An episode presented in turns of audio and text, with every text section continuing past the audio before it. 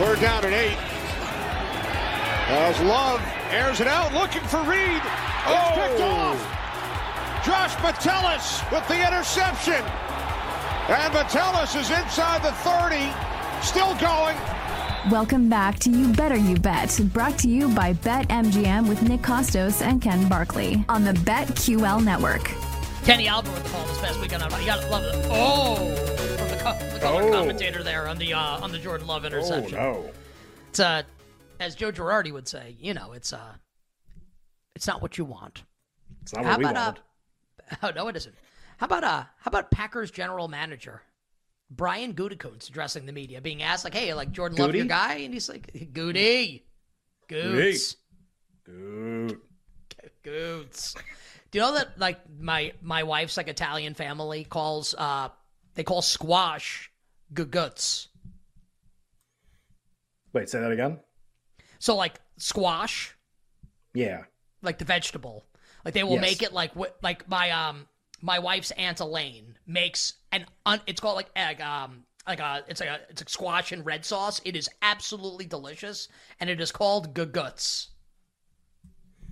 Why? Why? Why is it called I that? Know. I don't know. That, that's like, what when you, you said goody. Uh, yeah. not sure. G A G O O T S. G O O T S. Yeah, but there's a couple Z's. I'm not sure. Good right. What does my What did my uh, son say when he was three months old? Yeah. Good, good goods. Uh, and our guy, our guy Goody Goots, uh, saying, "Yeah, I don't, I don't know if yeah, we'll, we'll see. The next ten games going to be really important." Well, well, great. Glad like you traded Aaron Rodgers away for this dude who lost us a lot of money last week. Anyway, the Packers are playing the Rams this weekend, and we don't know who the quarterback's going to be for LA. And I think I'd like to bet the Rams regardless. Uh, joining us right now to talk about that game and the rest of the slate coming up Week Nine in the National Football League is our good friend Eric Eager from Sumer Sports on Twitter at Eric Eager underscore, co-host of the Sumer Sports Football Show, along with former Falcons general manager Thomas Dimitroff, a Tim Scanlon client. Eric, welcome back to the show. It's Nick and Ken. Happy Week Nine. Happy Week Nine. It feels like uh, the season just started, but I'm excited to uh, talk about the uh, the games this week. Eric, if uh, if Matthew Stafford plays for the Rams, and there was reporting today that won't be placed on IR, like it's a UCL sprain in his thumb, but like let's assume he plays, and the Packers are three point favorites against the Rams. I think Nick and I are both just like, how can the Packers be three against? I think Nick asked me that Monday. How can the Packers be three against anybody? If it's Stafford, you gonna bet the Rams on Sunday? I I think I think that the number is reflecting no Stafford. You if you look at the look ahead uh, it was closer to a pick 'em. I think Stafford's probably worth four and a half points or so to the spread. Um, so it kind of makes sense there. Um, the Rams did look pretty bad against Dallas, but um, no team looked worse than the Packers against the Vikings. So I, I think it's a reflective of Stafford. So if you believe that Stafford has a chance to play, uh, I think the only side is LA, and I think you probably have to consider them uh, as one of the better plays of the weekend. I, I don't have that kind of uh, affirmation that, that Stafford will play. So I'm not really necessarily all that interested in the number in that game, but uh, it is reflected, in my opinion, of Stafford not being in the lineup. Well, let me ask you the question in a different way, Eric, because I'm really curious as to your thought here. You're really sharp. You think about things in a really intelligent way. Kind of like, let's say it's Brett Rypien is the Rams starting quarterback on Sunday. And the number exists in like the dead zone in between three and a half and five and a half. Let's uh, probably weighted more towards three. Let's just let's say it's three and a half, four. Brett Rypien's the Rams quarterback. Three and a half or four is the point spread. Would you bet the Rams with Rypien if the number is above three? I I I would. If I were if you were in like a pick 'em pool or something, it would be Rams or nothing for me. Just because the Packers can't move the football all that well. I know the Rams defense isn't that great. They gave, you know, a really good game to CeeDee Lamb and Dak Prescott and, and company last game.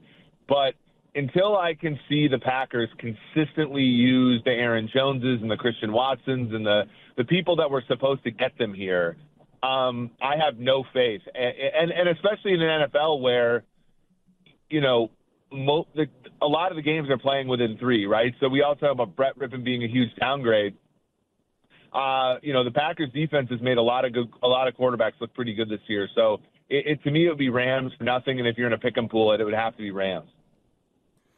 Eric, I'm sure you're probably coming on like, God, really? They hammered me with two questions on Rams Packers out of the gate. Gonna want to go some in a different direction here.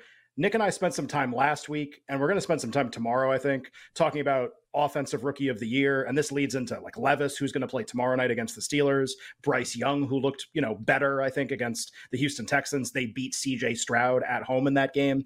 The betting market for offensive rookie of the year still kind of indicates man, it's CJ Stroud a lot of the time, like a, a, really prohibitive favorite still. Nick and I kind of felt like you know, there's so much time left in the season. Like maybe it maybe it can still be Bryce Young. Maybe it can be Will Levis after what we saw uh, this past weekend against Atlanta. Maybe it can be Jahmyr Gibbs with like an increased role for the Lions. To be fair, and his price dropped a lot as well. Maybe it can be Addison, but now with Cousins not throwing him the ball, eh, maybe not.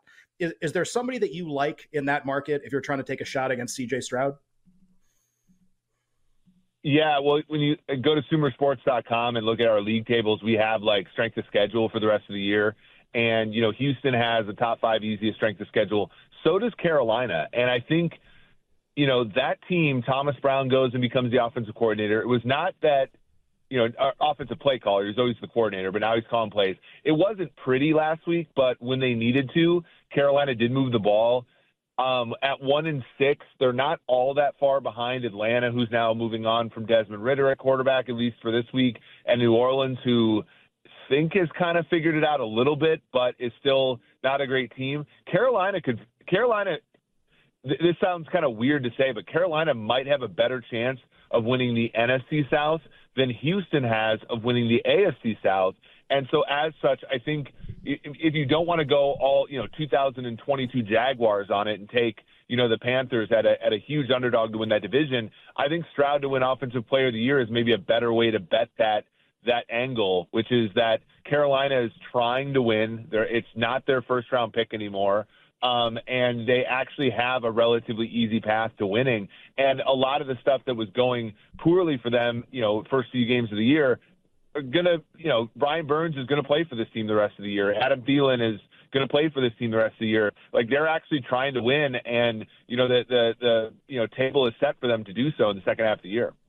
Uh, CJ Stroud at uh, BetMGM minus 165 to be Offensive Rookie of the Year. Bryce Young, 40 to 1 to win that particular award. You better you bet with Nick and Ken here on a Wednesday talking week nine in the NFL with Eric Eager from Sumer Sports. He's on Twitter at Eric Eager underscore. All right, Eric, let's hit some of the big games coming up this weekend. Let's go to Germany on Sunday morning for the Chiefs and the Dolphins. Basically, like pick the winner of the game between Kansas City and Miami, and also curious as to how you see the game playing out. The total's 50 and a half. I, kind of think this game's going to go under. I like the Chiefs a little bit in the game. Who do you think's going to win? And what type of game do you think we get in terms of high scoring or a little bit lower scoring? Nick, you and I are on the same wavelength here. The Chiefs have not been great against the number since the middle of 2020. Um, but in situations where Patrick Mahomes and Andy Reid just have to basically win the game, as you said, they've been pretty good. Uh, last year's playoffs being a, an example. Um, and so I like, I mean, look, the line of scrimmage, the Chiefs have a, a very good advantage. Their defense, um, it was kind of lost in the shuffle last week, but I thought their defense played pretty well still, even in a loss. Um, uh, offensive line, I think that they're better than the, the Dolphins are on the defensive line. And anytime that that's been the case for the Dolphins, the Eagles game, the Bills game, they've gotten kind of beaten up pretty hard. So uh, I like I like Kansas City. And to your point about the total, just two weeks ago, right? Patrick Mahomes threw for 300, uh, more more than 300 yards in the first half of a game against the Chargers. That game, you know, total closed at 47 and a half. And guys, we needed a punt return at the end of that game to go over the total of 48 in the NFL this year, with one of the best quarterbacks in the league facing another one of the best quarterbacks in the league. The league-wide scoring environment in the NFL is just. I mean, every single game we've seen, you know, offenses look like the the game the other night. Detroit's offense looked great. You know, oh, Vegas's offense looked like looked poor, but it was it should have been enough to get over a, a mid 40s total. It just wasn't because the league is so slow nowadays. And couple that with the fact that the run games in the NFL this year are not being as efficient, especially against uh, small boxes. When one team gets a lead, you can basically write off the over in a game. So um, I, I like under as well in this game. Eric, you talk about like contending teams, but also high totals we, we have a high, high total in the Bills Bengals game too. And like, I, I don't know if I can blame it for being for being high based on what we saw from Joe Burrow and the Cincinnati offense last week. Like this point spread, and we've talked about this on this week already, definitely representative of like a Bengals are back type of rating. Really, after only one week, like I mean, they were on a bye, and then they probably should have lost to Seattle the game before that. So basically, on this one game, this win over San Francisco, the market's like, yep, Bengals are back. Like they're way better. Like they're good. They're, maybe they're better than Buffalo on a neutral field. Maybe that says more about Buffalo. The Bengals are two point home favorites on Sunday Night Football against the Buffalo Bills. The total, which we were talking about earlier with scoring and, and, pace and everything, 49 and a half, the total in this game. So one of the higher totals this week as well, just like Chiefs Dolphins. Any thoughts, side or total, Buffalo and Cincinnati Sunday night? I, I, do know some sharp people who are on the over in this game and pushed it up from 48 to 40, 48 and a half to 49 and a half. Um, I can't argue, even though I don't know if I can get in front of an over in the NFL right now. Um, but the the point spread change is, astronomical, and uh, I think that it means the only thing that you can do as a reasonable person is is take the points with Buffalo. Uh, Cincinnati just last week, off of a bye against a team with a quarterback that was iffy health wise, uh, off of a Monday Night Football loss to the Vikings were six point dogs opening opening up against the Niners, and now they come over. And I know home field matters in the NFL; it's not as much as it used to. And I know the Bills are a little down, um, but the Bills off of large rest, you know, having that thing flip from basically a pick 'em on the look ahead to plus three and now back to plus two. I agree with the buyback down to plus two way more than I agree with the the huge adjustment towards the Bengals. And I think a lot of that is guys that last year after a slow start everybody's power ratings kind of had that those early season games in them, and the and the Bengals all they did down the stretch was cover numbers. I, I think that that's the overcorrection the market is making right now, thinking, oh, we can't, we we have to overcorrect so we don't get uh, basically killed on Bengals games the rest of the year, and I think it's too much of a correction.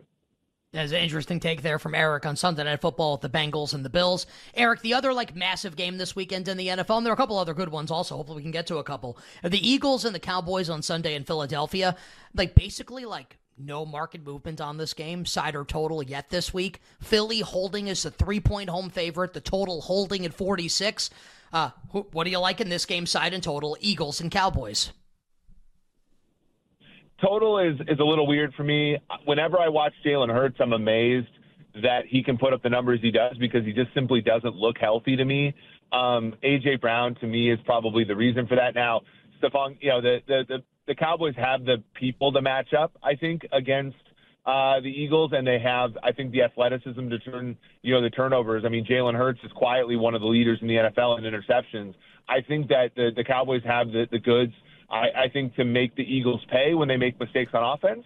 Um, and then on the other side of the ball, look, I, I joked about this on Twitter, but it was like watching CeeDee Lamb get multiple targets was like watching that you know Instagram video where the baby wears glasses for the first time and can finally see. It's like this has been here this entire time, and it's taken you seven weeks to figure out to throw the ball to your best player. I think if they continue that trend, um, you know, the Cowboys should be live in this game outright, not not only uh, ATS. So I, I like Dallas.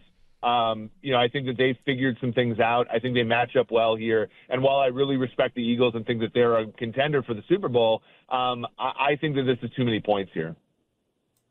Eric, Monday Night Football, very interesting this week. The Jets just like pull a rabbit out of a hat, basically, with some help from the Giants. They end up winning that game. And now you can see, even in some of the betting markets, playoffs, Saleh for coach of the year, like the Rodgers like stuff. Like, is he ever going to come back? Like, the market is kind of bullish on the idea the Jets can put something together here, maybe make a run toward a wild card spot in the playoffs. They're a three point dog at home against the Chargers on Monday night. Chargers obviously beat up Tyson Bagent and the Chicago Bears on Sunday Night Football last week. So, Chargers three against like I guess the resurgent Jets, even though the game was ugly as hell. What do you like in about 60 seconds Monday Night Football here?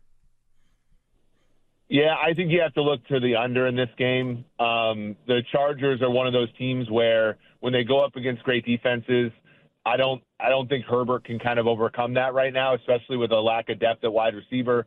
Um, Ekeler is not kind of running as well as he was uh, in the past, although he had a decent game Sunday night. Uh, and and Zach Wilson, like let's not, you know, I know Nick, you were you were kind of tilting about this game. Like Zach Wilson was a non-viable quarterback for 59 minutes uh, on Sunday, and Uh, I just don't think he can keep up here. Um, but the Chargers are a meltdown team, so I think you like under instead of you know Jets, ATS, or even uh, Chargers. If I were to go side, I would go Chargers in the alts. Uh, you know, out to minus nine and a half, you know, 13 and a half, 16 and a half, that kind of thing. Eric, five seconds to go. Since you brought it up, who wins on Sunday? The Giants or Antonio Pierce, Aidan O'Connell, and the Raiders in five seconds? Raiders. I think they rally. Well, There was, we'll, there was a uh, long pause. we'll, long pause uh, before that answer. We'll, we'll, we'll talk to you later, buddy. Great, Eric Eager. Eric, we appreciate it. On Twitter at Eric Eager underscore. Got to check out the Sumer Sports football, football show, sumersports.com, and check out Eric's work with our friends over at The Hammer. My friend, best of luck with the bets this weekend, except for the Raiders, and we'll talk to you soon. Hey, take care, guys. Have a good one. What, what, everyone likes the, the, the Raiders? what, do you, what, do you, what do you like in this game? Like three second pause. The, the Raiders, I guess they bounce uh, back. Yeah, you know what? You know what that, you know what that tells you? is You're Yeah. probably like the Giants, Eager. On the other side, more live movement for Week Nine in the NFL. Nick and Ken, you better you bet on a Wednesday.